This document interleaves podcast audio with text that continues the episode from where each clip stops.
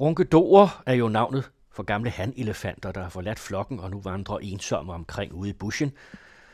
Den anden radios runkedorer er nu ikke mere uselskabelige, end at de med jævne mellemrum mødes her i studiet og fortæller om bøger, de har læst, inden de er der trækker sig tilbage til den læsende ensomhed i lænestolen.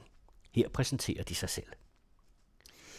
Så er runkedorerne samlet igen, de gamle hanelefanter, og hanelefanterne er i dag tre. Det er Egon Clausen, og det er Jens Råhauke, og så er det mig selv, jeg hedder Nikolaj Iforsen. Og øh, vores fjerde snabelbærer, Gerald Metz, han er forhindret i dag.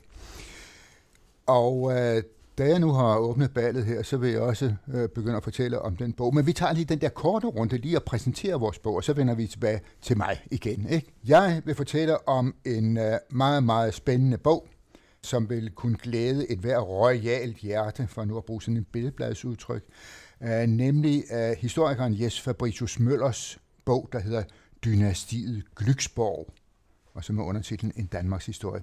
En meget, meget smuk bog, og vanvittigt spændende bog om, øh, øh, hvad skal vi sige, de, de nærmeste øh, kongeslægter, vi, vi, vi har, altså fra, fra Margrethe, og så begyndende med Christian 9.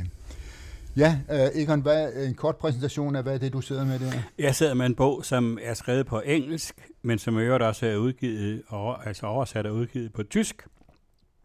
Den hedder Orderly and Humane, altså ordentligt og humant, og den handler om øh, udvisningen af tyskerne fra især Østeuropa i øh, 1945, 46 47 hvor øh, de, de sejrende magter, de gjorde meget ud af, at den der øh, folkeflytning, den skulle foregå ordentligt og humant, og den foregik på en måde, som var lige nøjagtigt det modsatte. Det er en forrygende bog. Ja. Så har vi noget andet humant. Hvad er det? Uh, ja, jeg har jo sådan en bog, der kan få et hver pædagogisk hjerte til at flimre. Den hedder Da læreren holdt skole. Det er dansk skolehistorie, det er første bind, enorme bind af et fembindsværk, som øh, øh, beskriver dansk skolehistorie. Og det, det er smukt, og det er guf. Det lyder spændende. Det er ja. jo specielt i en tid, hvor vi taler så meget om skole, og hvor der nu ovenikøbet er pumpet private penge ind i den danske folkeskole. Ja, jeg spurgte også, øh, om det er et øh, en gravskrift øh, over folkeskolen, men det vender vi tilbage til. og øh, går så op i tiden igen. Nemlig dynastiet Glücksborg. Dynastiet Glücksborg, det er jo, øh, det er jo den del af kongehuset, som øh, øh begyndte efter Frederik den øh, 7. død. Det var jo sådan, at Frederik den 7. Frederik Folkekær, det var ham med grevinde Danner, han havde ingen børn, og øh, muligvis fordi han ikke kunne få børn, og ikke øh, havde nogen at få børn med, og grevinde Danner, øh, hvis han kunne have fået børn med hende, ville det formentlig næppe være blevet en tronarving. Nå, men så kiggede man sig om, og så fandt man øh, en prins nede i Glücksborg, prins Christian dernede, som blev til Christian 9. Jeg ved ikke, om man kalder ham en tysk prins, men i hvert fald en tysk-talende slesviger, kom på den danske trone han fik en del børn, må man sige, og, øh, og de børn de var så også i stand til at sprede deres gener ud over øh, stort set hele Europa og øh, Rusland med. For så vidt, at hans datter Alexandra blev øh, dronning i England, og, og hans datter Dagmar blev øh, sarinde i, øh, i, øh, gift med Alexander den 3. i, i Rusland.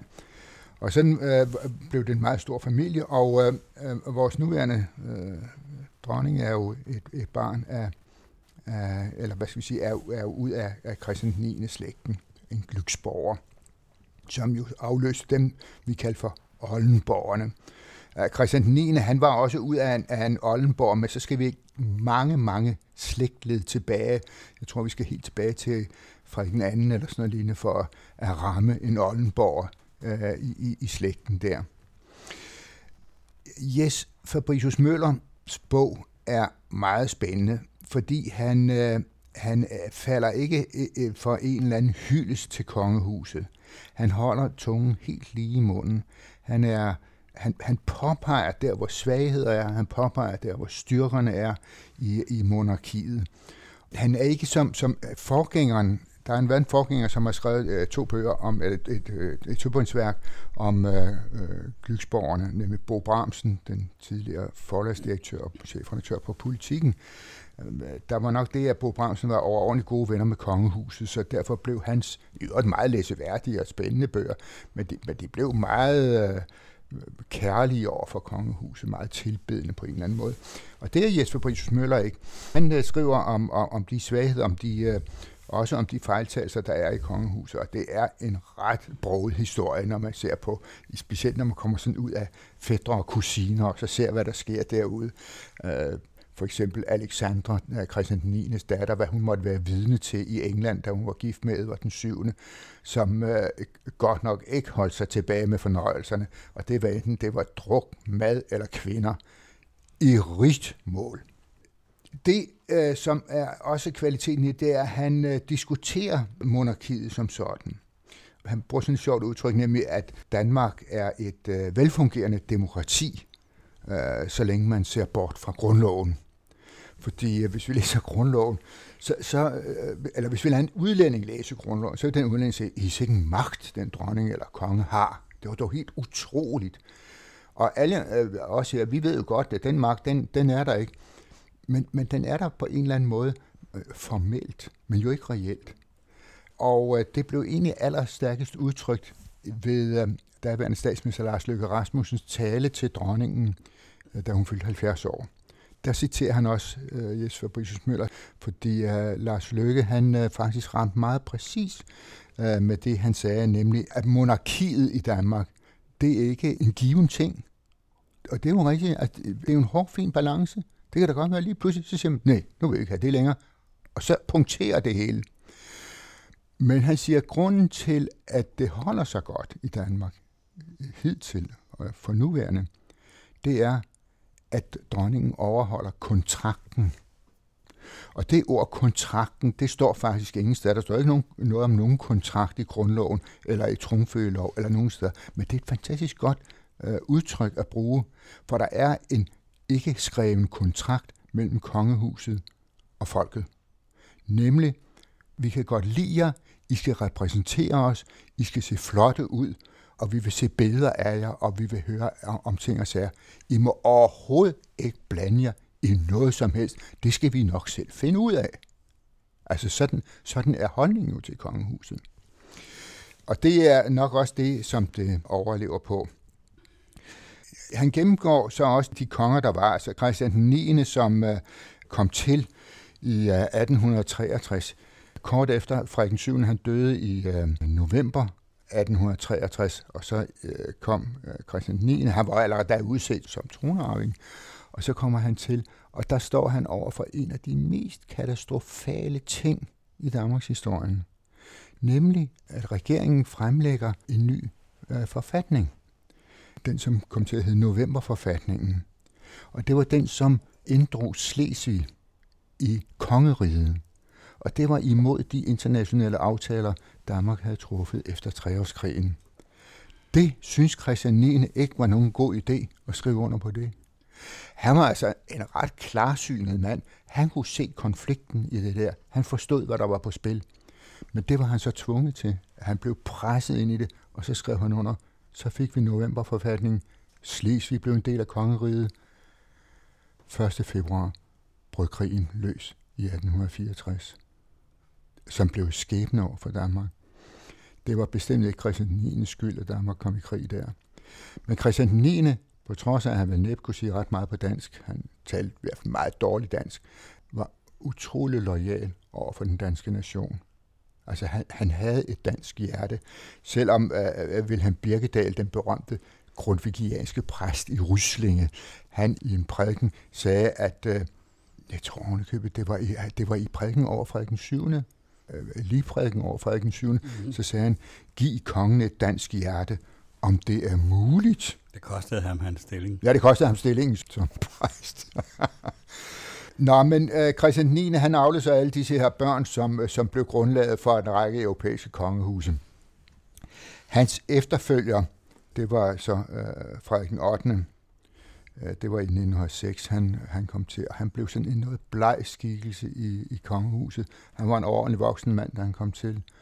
Og øh, det, som Jesper Bryus Møller skrev, det værste for ham, det var, at han døde ikke standsmæssigt. Men han døde på et bordel, er det ikke det? Nej, det gjorde han godt nok ikke. Det er der overhovedet ikke at, at nogen... Det siger rygter, ja, det, de fandt ja, ham ja, ja, i regnestenen i Hamburg. Nej, de fandt ham ikke i Rennes. Nu skal vi lige have historien. Nej, de fandt ham på en trappesten. Nå. Hvis nok uden for en... Uh, nej, jeg tror, jeg tror ikke, det var, det, det var ikke uden for noget uh, smudsigt noget, og, og, og slet ikke et bordel muligvis en restauration og sådan noget. Han, han har gået en aftentur, han, han rejste inkognito på ferie til, til Hamburg eller Tyskland, og så en aften, så, så, så gik han ud for at trække noget luft.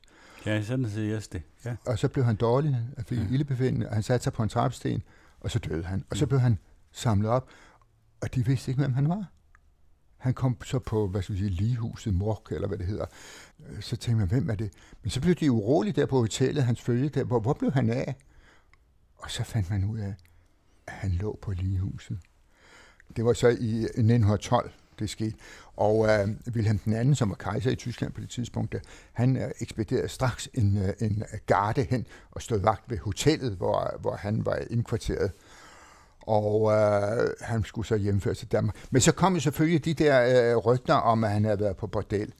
Altså bortset fra, at der overhovedet ikke findes nogen indiser for det, så er det også meget lidt sandsynligt. Det er meget, meget lidt sandsynligt. Ja, man har grundlagt en dansk tradition om at tage på hotel under andet navn, og, og fifle lidt med bilagene. Det er rigtigt. Det er, det, det, er, det er jo trods alt noget, der har sat sig.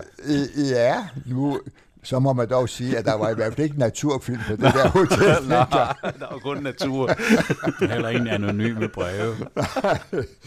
men men uh, Øh, og Christian den 8. Øh, efterfølger, det blev så en, øh, en, en, en, en konge, som også blev noget omstridt, fordi øh, det blev så Christian 10. Ja. Og øh, Christian 10. Han, øh, han kom jo også ud i nogle, noget uvær. Han var politisk interesseret, Christian 10.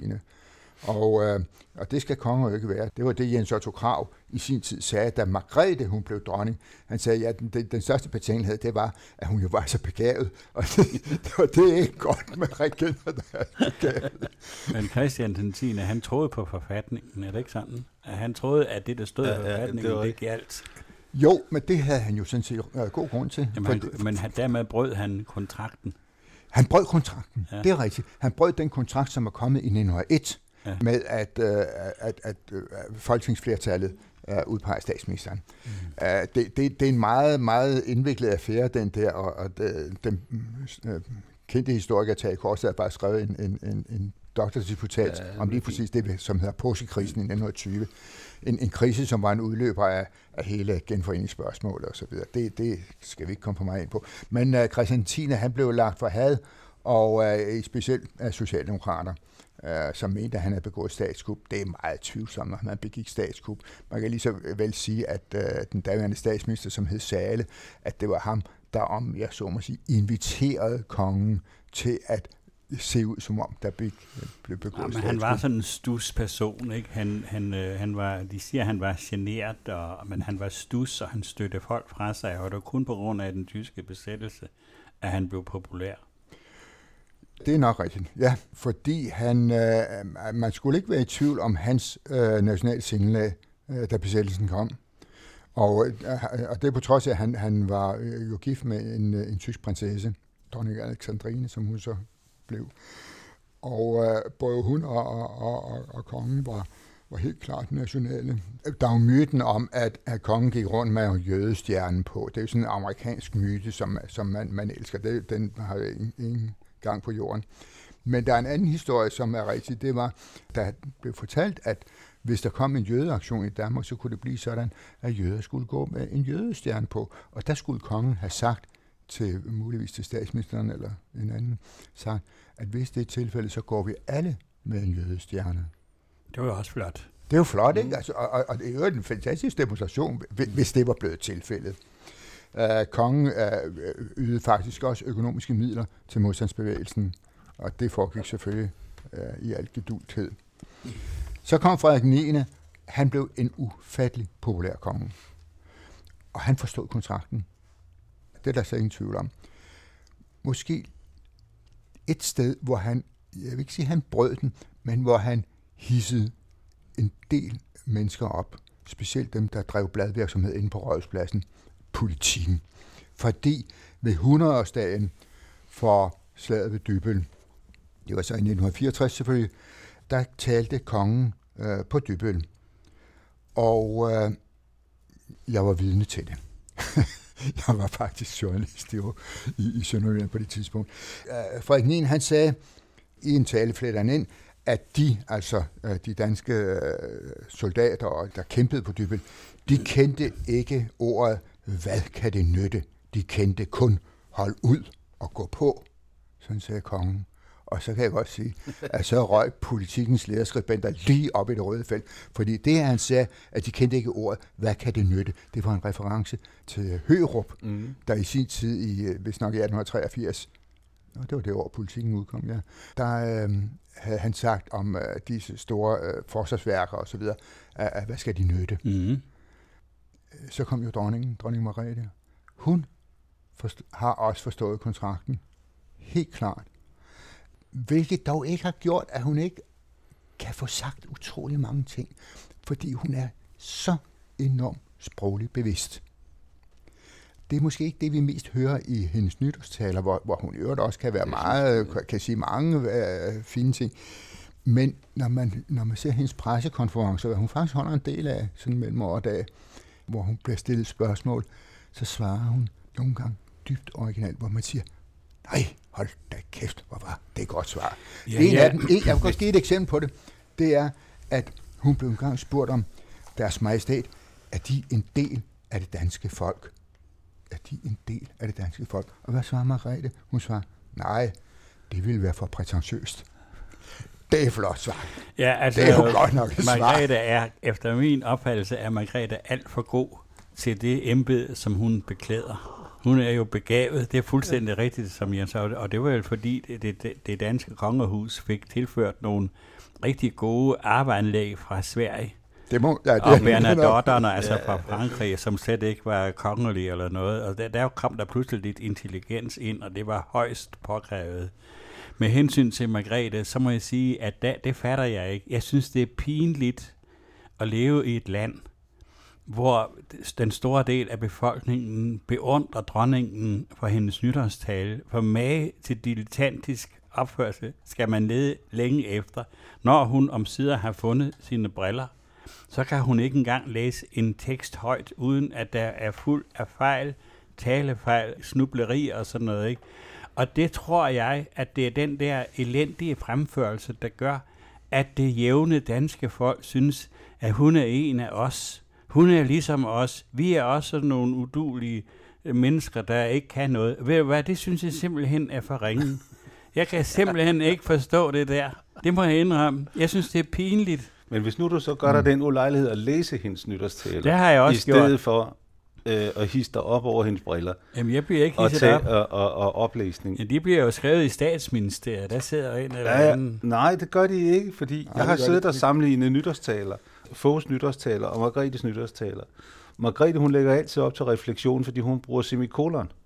Den anden gut, som så øh, blev Ja, rigtig og, dygtig til at tale reklamesprog. Ja. Han bruger kun punktum. Ja, men, men nu skal vi, altså, jeg vil bare lige sige, at, at, jeg, at det undrer mig, og, og så vil jeg øvrigt med hensyn til kongehuset, jeg ved ikke, om han behandler det emne, men jeg mener, at man burde egentlig indklage Danmark for menneskerettighedsdomstolen, øh, øh, ikke? fordi jeg tror faktisk, at vi med hensyn til kongehuset bryder konventionen om menneskerettighederne. I menneskerettighederne står der, at hvert eneste individ har lov til at tro på det, som han eller hun vil.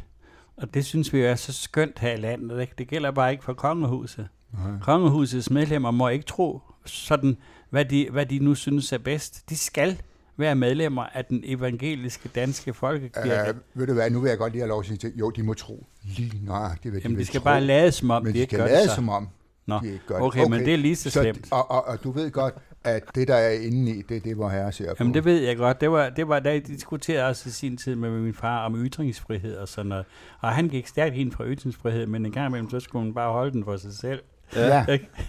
du er en større politisk analytiker end, end chancen for, at du bliver statsminister til stede, fordi Lars Lykke havde jo ret, for han var på god sko med, med kongehuset. Ikke? Og, og, og det er jo vigtigt at være. Det bliver du aldrig med de udtalelser. Der, til gengæld så er du ekspert i Sønderjyllands øh, Ja. deportation. Ja. Jeg, jeg synes, vi skulle se, hvad, hvad, hvad der sker i landet, der ikke har monarker. Ja, det er fuldstændig rigtigt. Ja. Det, som Det jeg... sige, nu forlader vi kongeriget. Ja, vi Ja, vil man vi Over kan til- måske vende lidt tilbage, til men altså, jeg sidder her med en, øh, en bog, som øh, må jeg sige, at den har jeg faktisk ikke fået læst det andet. Jeg ved at læse den, men jeg er simpelthen så optaget af den. Den hedder Orderly and Humane, og den er altså skrevet på engelsk, og den er skrevet af en professor, R.M. Douglas, og han er professor på et universitet i USA, og bogen er udgivet på Yale University Press. Og den handler om fordrivelsen af tyskere, tyske befolkningsdele i årene efter 2. verdenskrig. Og det er en del af verdenshistorien, som vi måske nok har hørt sådan lidt rygtevis om, men som hvis detaljer vi ikke har hørt om, og det har sin historiske øh, grund. Mange af papirerne har jo ligget i det tidlige, den tidlige Østblok, og der var det fuldstændig lukket. Man må ikke kigge derind af flere forskellige grunde. Men det drejer sig om, at øh, da 2. verdenskrig sluttede, så boede der jo tyskere i store dele af det, der nu er Polen, øh, i store dele af det, der nu er Tjekkiet, i Jugoslavien, i Ukraine og så videre. Ikke? Og mange af dem, der, der boede der, deres slægt eller deres forfædre havde boet der i århundreder. Altså øh, Østpreussen for eksempel har været tysk siden 11-1200-tallet. Og det samme gælder hele området øst, altså, for, altså det, der Øst for Udernejse. Ja, Hinterpommern og så videre, ikke? Og plus, altså, øh, Sudetenland, som jo på skændigste vis blev solgt af Chamberlain der ved aftalen i 1938. Og efter 2. verdenskrigs slutning, så besluttede øh, de tre sejrende magter, altså Sovjetunionen, England og, øh, og USA, at øh, disse tyskere, de skulle flyttes. Og der blev der så nedsat englænderne, som var de mest, øh, øh hvad skal man sige, de nedsatte en kommission for at undersøge, for at beskrive, hvor langt hvor lang tid vil det tage, og hvordan kan det foregå. Og det er derfra, det er citeret, at det skal foregå ordentligt og humant. Og, og der var en engelsk øh, øh professor, øh, det udvalg, de sagde, at det vil tage sted mellem 5 og 10 år, hvis det skal foregå i orden og være humant, nogenlunde humant. Og det foregik i løbet af faktisk to år. Og det drejer sig om de største folkeflytninger i verdenshistorien. Et sted mellem 12 og 14 millioner blev fordrevet fra deres hjem på særdeles, som regel særdeles brutal øh, måde. Og det, han siger her, at man ved ikke, hvor mange, det, mange menneskeliv det har kostet, men et sted mellem en halv og en hel million er nok gået til, fordi disse mennesker blev fordrevet. De blev jo sat op i godsvogne og kreaturvogne og transporteret afsted til Tyskland, hvor man mente, at de hørte hjemme. Og det Tyskland, det var jo bombet sønder sammen. Der manglede 4 millioner boliger, mindst. Og de kom så til, til, det der, til det der Tyskland, hvor de jo måtte hudle sig igennem mange af dem. Og de fleste af dem, det var kvinder og børn. Børn under 16. Og så kan man sige, at de har selv været ude om det. For de havde ikke opført sig bedre over for, hverken over for, for jøder eller cigøjner, og slet ikke over for den lokale befolkning. Altså, der er nogle frygtelige historier om, hvordan øh, nazisterne i, i Polen ikke mindst lavede folkeflytninger. Og i virkeligheden var det jo røveri, så tyskerne de kunne overtage øh, både øh, øh huse og gårde og så videre. Men de mennesker, som det gik ud over her, det var øh, i meget høj grad kvinder og børn. Det er børn under 16 år. Og der kan man jo ikke sige, at jamen, de har selv været ude om det. De har jo ikke selv været ude om noget som helst, fordi det var, de var jo bare, kan man sige, så uheldige at blive født ind i det der. I, i Sudeterland, der var det sådan jo, at det blev jo overtaget af, af tyskerne der efter 1938, og, og der skulle de så bo sammen med øh, den lokale befolkning, eller hvad skal man sige, de boede sammen med nogen, som definerede sig som tjekkere. Og der fik tyskerne fortrinsret til alt muligt. Hvis der var en kø ved øh, en købmand eller ved en, et teater og sådan noget, så måtte tyskerne gå op foran, og de havde fortrinsret til alt muligt. Og der var også en del tyskere, som gjorde meget ud af at have gode forhold til deres tjekkiske naboer. Øh, og det synes jeg næsten er det mest tragiske, fordi de, de synes, det var forkert, det der var foregået. Det var jo deres naboer og venner. Men efter krigens slutning, der blev der ikke taget den mindste hensyn til, hvilken holdning du havde indtaget over på dine naboer. Altså, det var bare ud. Nogle gange fik de der mennesker, som blev forvist fra deres hus og deres hjem, de fik 20 minutter. Pludselig dukkede der bevæbnede folk op, og det kunne også godt være noget, det behøvede ikke, det var ikke altid øh, øh politi eller militærfolk, for det var sådan set ikke til stede, men det var, hvad man, hvad man måske ville kalde for, øh, øh de ville selv kalde sig for frihedskæmper, men det var altså en slags bander. Og de gav så de der folk, de kunne få 20 minutter. Altså en mor måske med fire børn. Nu ved, nu har ved jeg lidt i den anden ende, fordi jeg har interesseret mig rigtig meget for øh, Sydslesvig og, Sydsle- og, og Sydslesvigs historie. Og Slesvig-Holsten var den del af Tyskland, som tog imod procentvis de fleste af de der hjemstavnsfordrevne i årene 46, 45 og 46. Befolkningstallet blev næsten fordoblet. Og der kom nogen af, af de der fordrevne østfra. Som regel var det jo enlige mødre, fordi mændene de var slået ihjel i krigen. Og så kom de der med deres børn, og børnene havde i mange tilfælde kun sommertøj, og det blev vinter og de frøs, og der var ikke noget. Øh, den hjælp, de fik, de fik lidt fra Røde Kors. I Slesvig kunne man få, få hjælp fra Danmark, men så skulle man erklære sig som dansker. Altså der, der gik hjælpen, den var nationalt betinget. Du kunne være nok så sulten, og du kunne fryse nok så meget. Hvis du ikke var dansker, så fik du ikke noget hjælp fra Danmark. Og der kom disse, disse mennesker, som ændrede fuldstændig historien i øvrigt fra øh, også den slesvig-holstenske historie, fordi de kom jo der, og så stødte de ind i det danske mindretal. Og det danske mindretal havde jo også en historie om, at der var nogen, der havde taget landet fra dem. Men det er jo ingenting i forhold til den fordrivelse, som fandt sted. Det hører hjemme i, i Puslingelands afdelingen, det der foregik der. De var ikke fordrevne. Nej, de blev nemlig ikke fordrevne. Jeg vil ikke sige, at, at forholdet mellem dansk og tysk, det var ikke altid harmonisk. Det var det bestemt ikke. Men i forhold til, hvad, hvad der foregik andre steder i Europa, der hører det hjemme i småtingsafdelingen. Helt, helt afgjort.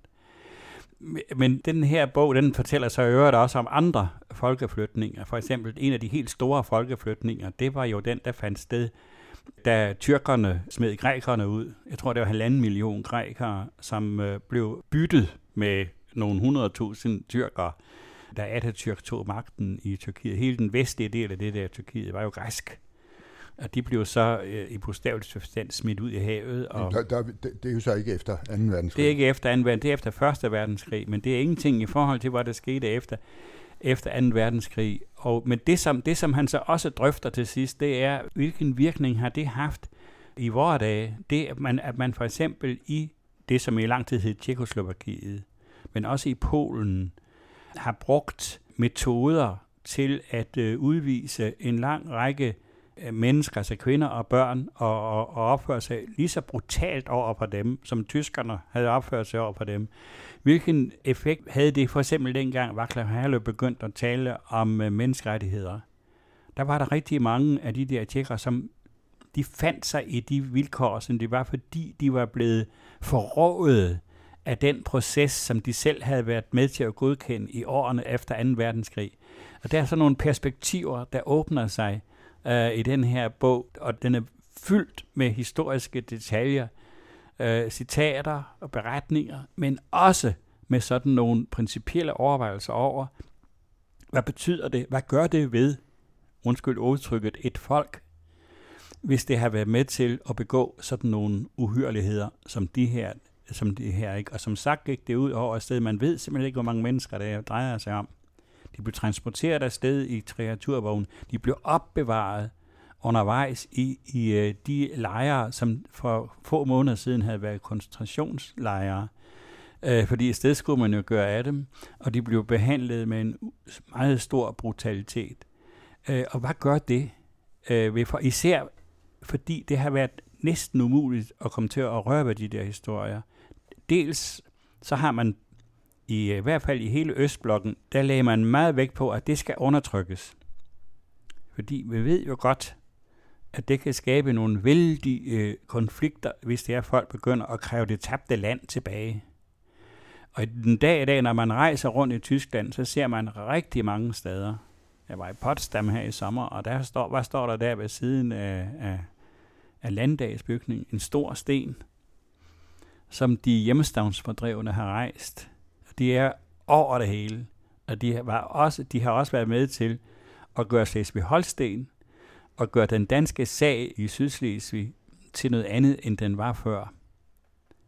Samtidig så skal det siges, at mange af de der, både flygtningene, som jo kom fra de store byer, og de hjemstavnsfordrevne, den anden, anden generations hjemstavnsfordrevne og flygtninge, det er dem, som i meget høj grad har æren for, at Tyskland er sådan, som det er i dag, både velstående og demokratisk. De skulle ikke have noget ud af flere autoritære systemer. De havde de prøvet, de skulle ikke have mere ud af at dele folk op i etniske grupper, og fordi de var rådløse, så var de også dynamiske. Og derfor har de været med til at skabe det velfærdsmirakel, som man godt kan sige, at Tyskland egentlig er et udtryk for. Ikke, nu siger du, at øh, var det 12-14 millioner øh, ja. fordrevne. Ja. Men når du siger fordrevne, er det så rigtigt, fordrevne? Er det så ikke også flygtningen? Ja, de kommer oveni. De kommer oveni, ja. fordi der var jo et kolossalt mange flygtninge fra østområderne. Ja, det var der. Og, og det, hæng, det havde selvfølgelig en sammenhæng med, med, med den sovjetiske invasion ja, og, og, besættelser og så videre. Ja. Ikke? Og, og, og mange af de flygtninge kom jo også fra de nuværende polske områder. Det gjorde det. Men, men, og, og, og mange af dem kom faktisk til Sydslesvig. Ja, det gjorde det. Men de kom jo i... Øh, de, men, men de, de kom, begyndte at komme... De kom i, i, i 1945, altså ja, i... Før, øh, før kapitulationen. Det gjorde de nemlig. Ja. Og de, og der var også, de kom jo også til Danmark, og, og, og, og det var så den tyske besættelsesmagt her i landet, som indrettede lejre og, og indrettede øh, lejrebestyrelser og sådan noget. Og det var flygtninge, øh, som flygtede på grund af den røde hær, øh, der trængte frem.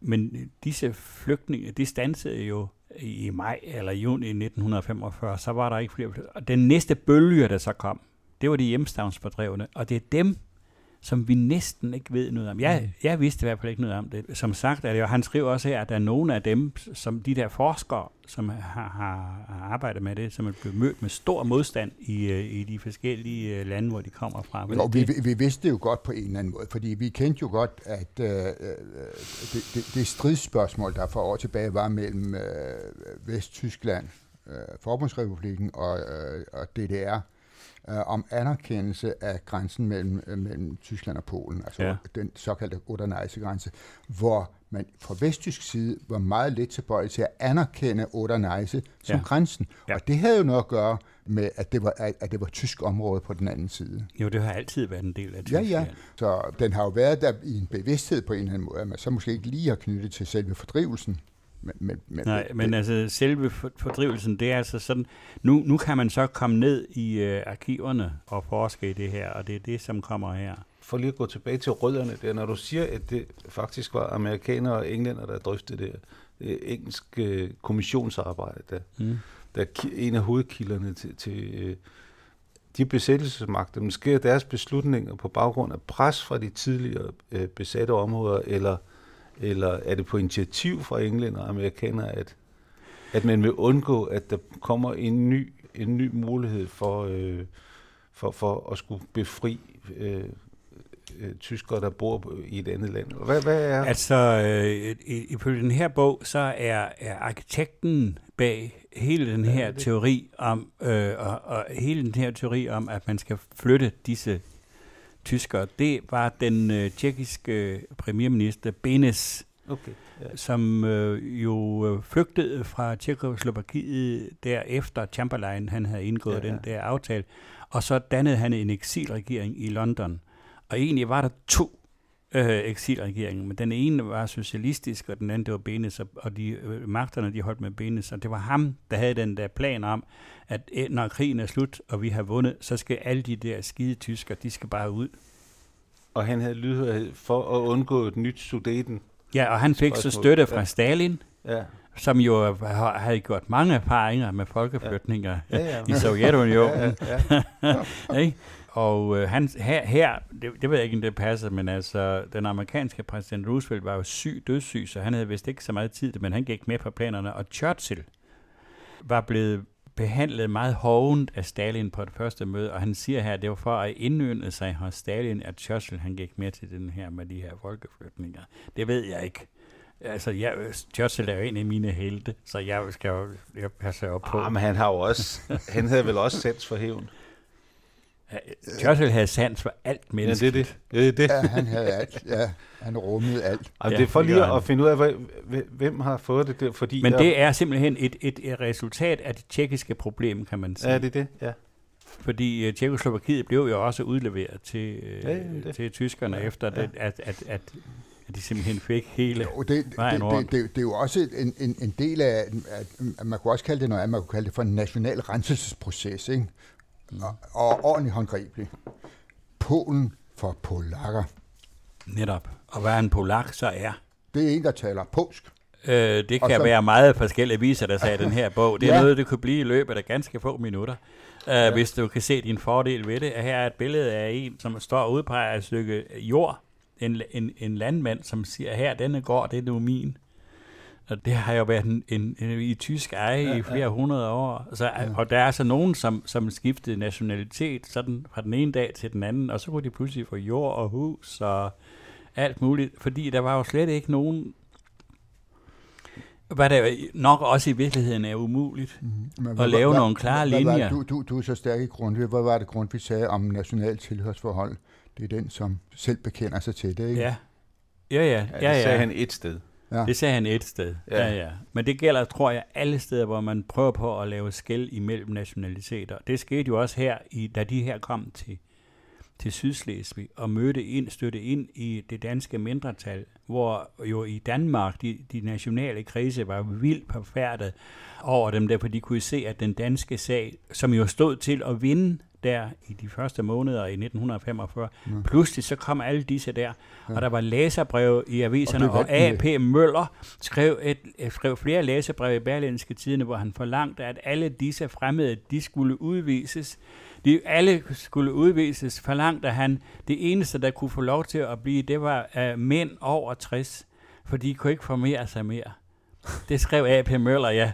Øh, nu fik han ikke ret, fordi, og så skete der jo noget af det Nej, i det danske det, skete, mindretal det skete jo lige modsat. Fordi, at, at for, nogle af pigerne, de blev forelsket i nogle af de der fremmede unge mænd, og giftede sig med dem. Og, eller, og nogle af, af mændene blev forelsket i nogle af de der piger, øh, der kom fra øh, Preussen eller sådan noget. Ikke? Og der var der jo vældig uro også i de danske kredse. De indførte faktisk en regel om, at hvis der skete sådan et parforhold tværs over de der nationale grænser, så skulle de smides ud af de danske foreninger. Og det kunne man jo ikke have. Ja, der foregik rigtig meget der, som man kan sige, øh, det, det er ligesom blevet fortsat i øh, for eksempel i øh, Dansk Folkepartis retorik over for fremmede. Men hvis nu vi skal, hvis nu vi skal gå videre fra det her øh, problematik, og så alligevel se på A.P. Møllers fejltagelse øh, i lyset af Grundtvig, fordi han, han formerede sig dog øh, efter han var langt over de 60. Ja, Så, så, det gør øh, han. så, så der A.P. Møller har jo ikke altid set klart, vil jeg sige. Men Nej, det er der vist nok ikke rigtig nogen, der Grundtvig, har. Grundtvig han, øh, han har jo så til gengæld øh, noget med vores skole at gøre. Han er overhovedet ikke med i den her bog, jeg skal sige noget om. Du skal sige noget om skole. Ja, fordi der er et kæmpe projekt i gang på øh, Aarhus Universitet, som hedder Dansk Skolehistorie. Hvor man prøver at beskrive den danske skolehistorie, og hvor der øh, kommer fem bind, og først så troede man jo, det var sådan noget pædagogisk slatten litteratur, der skulle komme ud af det øh, og formidle sådan et forskningsprojekt. Og så ser man, at det er første bind, jeg sidder med her af fem, det er en klods af en bog, men den er lige så smukt tilrettelagt, som hvis den var kommet på forlaget Vandkunsten. Den, den er helt fantastisk.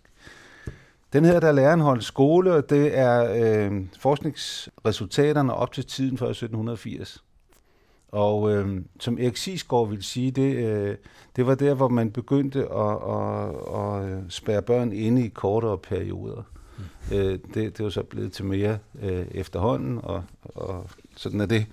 Men i hvert fald, så ved vi jo, at revenloverne sagde, at børn kun måtte gå i skole øh, en time om ugen, for ikke at tage livsmodet fra dem. Så, så øh, nogen var der klar tingene dengang. Øh, det, der er fantastisk ved den her bog, det er dels beskrivelserne, men så også, at der bag bogen er et kilde-essay til hvert kapitel, hvor man kan se, hvad, hvad har betingelserne for at lave den her forskning været? Hvad har der været af kilder? Hvem har beskæftiget sig med det før? Man får altså sådan et noteapparat bagi, der er ret forunderligt, fordi øh, det, det er jo svært det her. Der har ikke været øh, skriftlige kilder på så meget af det. Øh, meget af det er gået til, men øh, alligevel så kan man trække nogle linjer øh, for, hvad der er sket i skolen, eller der, der er, er sket ved, at man begyndte at holde skole øh, i større skala. Øh, hvis man skal sådan sætte i hovedtræk, så er det jo, øh, så er kravet om skole aldrig kommet nedefra og op. Det er nogle fremsynede mennesker, der har, har set, at øh, der var en god idé i at holde skole. Og for så vidt, så er det jo et gennemgående træk, at det at holde skole, det, øh, det har et politisk formål. Det, altså, det har det altid haft. Det har aldrig været ubetinget for at, at, at gavne de poder, der skulle gå i skole, man har gjort det. Det var fordi, de der satte skolerne i gang, kunne få noget ud af det. Altså, man har, øh, man har altså ønsket at, at øh, få nogle mennesker, der kunne noget, øh, give dem nogle kompetencer, sådan så, så øh, de kunne understøtte den, der har sat skolen i værk. Og det helt store spring fremad, det kommer, da, da pietismen vinder frem, og, og det er øh, katekismusskoler, hvor man man skal lære den rigtige lærer. Oven i det, der lærer man selvfølgelig at læse og regne. Er det både drenge og piger? Ja, det er, men mest drenge. Jo, men det var både drenge. Ja, ja, men det var både drenge og piger, men der, var, mm. der er alligevel flest drenge inde i, i, i møllen, ser det ud til. Øh, mm. Men øh, det, det tager jo af efterhånden, der, der udjævnes det skæld. Det, som også er spændende i den her, udover at der er sådan nogle hovedlinjer, det er, at skolevirksomhed næsten benytter sig af de samme tricks, som, øh, som missionsvirksomhed benytter sig af. For eksempel omkring reformationen, der har man faktisk startet en pædagogisk tænkning på baggrund af humanisten Erasmus Rotterdam, som jo er en, en stor tænker og, og, og, og netop sætter, sætter mennesket ind øh, og, og menneskelighed ind i, i, i uddannelsen. Og ved Gud havde han sagt, om ikke de ortodoxe lutheranere de bevarer Erasmus ikke hans tanker, men hans navn som begrundelse for katekismuslæren. Stort set så, så flytter så flytter Luther hele, hele øh, synsfeltet væk fra det menneske, der skal undervises, og over til, øh, at det er en sønder, man har med at gøre. Og, og det vil sige, det er næsten det modsatte af, hvad Erasmus går ind for, men det lykkes altså de her øh, katekismusfolk og øh, ortodoxe lutheranere at holde fast i, øh, i Erasmus. Det er sådan et eksempel her i bogen, som er, forrygende godt beskrevet, at, at man netop holder fast i det, som har status fra den gamle tænkning, og det ryger ind over reformationen, så holder man fast i den tænkning. Det er et af, af, af, af skupene, synes jeg, i den her bog. Det andet skub, det er, at man går ind og, og har fundet nogle kilder, hvor man kan se, hvordan har det været for den lærer. Mange af dem var jo ene lærer mm. ude i en skole, og man var ret afhængig af, at det var en ordentlig lærer. Derfor skulle man selvfølgelig undgå, at de drak og, og, og førte et levne, der ikke var moralsk atroværdigt. Så, så øh, der er for eksempel advarsler imod, øh, at man sender sine døtre over til øh, ældre mandlige lærere, der er ekstraordinært kærlige ved eleverne. Mm. Der, altså, der er sådan nogle forskellige øh, kilder. Men, men så er der også et par lærere, der fortæller om, hvordan det er at modtage forældreklager. Og, og øh, der er øh, billeder også i, øh, ikke fotografier selvfølgelig, men, men øh, malerier af en forælder, der kommer og klager til læreren, fordi det er jo en kontrakt igen mellem forældrene og læreren. Når forældrene kommer med deres børn, så skal læreren levere det, man har aftalt. Ungen skal lære noget. Og det betyder, at så kommer de og klager. Mm. Og der kan man i hvert fald se på det maleri, at klager til synlænderne har været almindelige, fordi øh, de andre arbejder bare videre. Når der kommer en forælder og stiller sig inde med, med sin pude i hånden og klager. Men det at håndtere de her klager, det, det er der faktisk en, en lærer, der har, har berettet om, og, og, og skrevet meget om, hvor, hvor, hvor vanskeligt det kunne være at, at håndtere det her, hvordan man kunne gå videre i systemet, fordi man havde nogle kontrollanter op i helt op til biskoppen, men kunne altså. Så de der personhistorier er, er, er fine. Og så er der endelig beskrivelsen af, hvad er vilkårene øh, for, øh, for, for lærerne på det her tidspunkt. Den, den gamle skole har jo fået et meget dårligt ry. Altså, det, er jo, det, det har den virkelig. Altså, det, mm. det er jo, men holder det, tit viser det sig jo, at når man sådan kigger ned i uh, historien, uh, ikke mindst omkring sådan nogle emner, som ligesom har fået et eller andet bestemt ry, altså, så holder det ikke. Så er det pludselig, virkeligheden er pludselig helt anderledes. Jeg, jeg synes jo altså, man bliver virkelig stolt af, hvordan man har startet skole i Danmark. Men der, hvor der er basis for at give skolen et dårligt ry, det er at den var så afhængig af, at den lærer, der var der, ja. var et ordentligt menneske. øh, og, og så hvis der var en dårlig lærer, så, så var det jo alle, det gik ud over. Og nogle lærere var jo nogle, nogle, nogle øh, svin, men, men øh, det handlede også om, om hvad, hvad, hvad var øh, det øvrige menneskesyn. Ufattelig mange af de her lærere, de er udstyret sådan, som man næsten skulle have, Danmarks Lærerforening skulle have, i deres våbenskjold skulle have et spansk rør. De, de sidder på billederne med et ris i, i, i ja. hånden alle sammen.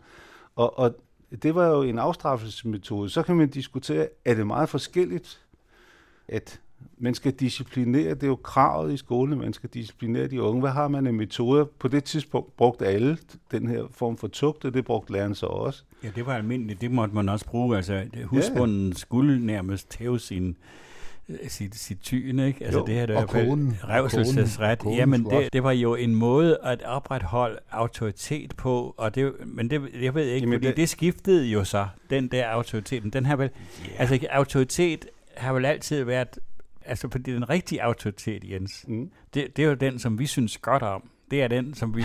ja, ja, det er fordi, vi får folk til at ja. tige stille og høre efter. Jo, og den virker også og den virker, der, hvor den virker. Den virker også, ja, og, det, og det, læreren, skal have, ja, læreren skal have karisma øh, og, have, og have tillid til sig selv og sit stof. Det er den autoritet, som vi efterlyser. Men den autoritet, som man har praktiseret i skolen, er jo en, som består i frygt for tæv, øh, og man bliver slået, hvis man ikke opfører sig ordentligt, og Gud, konge og faderland, og hvad skal komme efter dig.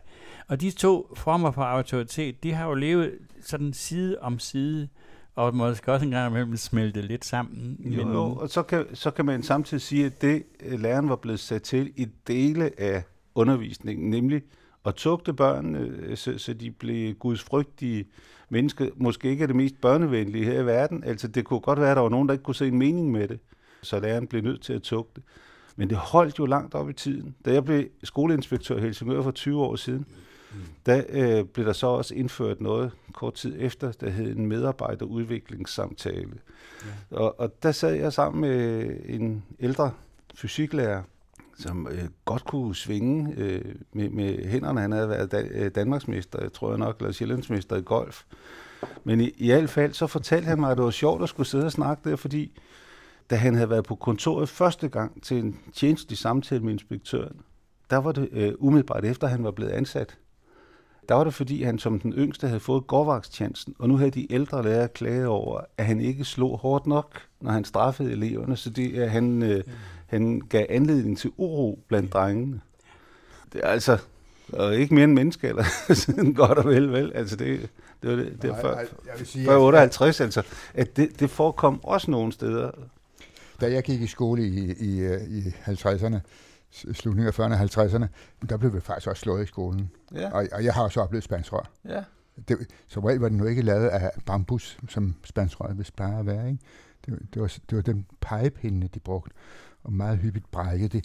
Ja. Nu vil du være, Jens, jeg vil godt spørge dig om en helt anden ting, fordi jeg lagde mærke til, at du sagde, at holde skole. Ja. Og, og, og det, det er jo et pragtfuldt udtryk. Jeg, ja. jeg, jeg, jeg, jeg kender det ikke fra, fra folkeskolen, men jeg kender, at man siger at holde højskole. Ikke? Ja, ja. Hvad ligger der i det at holde skole? Hvorfor, hvorfor siger man det? Skole er jo et gammelt græsk ord, der betyder, at man skal have fri for at være sammen om det vigtige. Det er fri tid. Det er der ingen børn i dag, der vil skrive under på, hvis det var en multiple choice opgave. Men det, det der er karakteristisk, det er jo, at børnene her arbejdede, og det man så gjorde, det var, at man skaffede dem en pause – så læreren går ind og holder skole. Øh, læreren skaffer altså børnene en pause fra det her arbejde, så de kan komme ind og lære noget. Det er derfor, man siger og, holde Og det er, et fantastisk, det er et fantastisk udtryk, at man holder skole. Ja. Men, men det mener jeg stadigvæk, man gør. Man byder folk ind. Ikke? Og, og, og, men det, det der er, er morsomt ved at se, at det er de her magthaver, jeg glæder mig sådan til bind 2, 3 og 4, Øh, bind 5 er frygter jeg mere, for det ligger tæt på vores egen tid. men, men det er de her påvisninger af, at det er politiske interesser, der driver skolen. Lad os så bare sige, at Maskfonden ikke er den første, der har støttet den danske skole. Det har været adel og, og konger, der har drevet det her frem, og kirken. Og de har altid haft en målsætning med det. Så det er jo spændende, hvad målsætningen med den seneste donation er. Men det er et helt imponerende arbejde, som øh, Charlotte Appel og Morten Fink Jensen sidder og laver i Aarhus. I kan se forfattere, titler og forlag på de omtalte bøger på vores hjemmeside.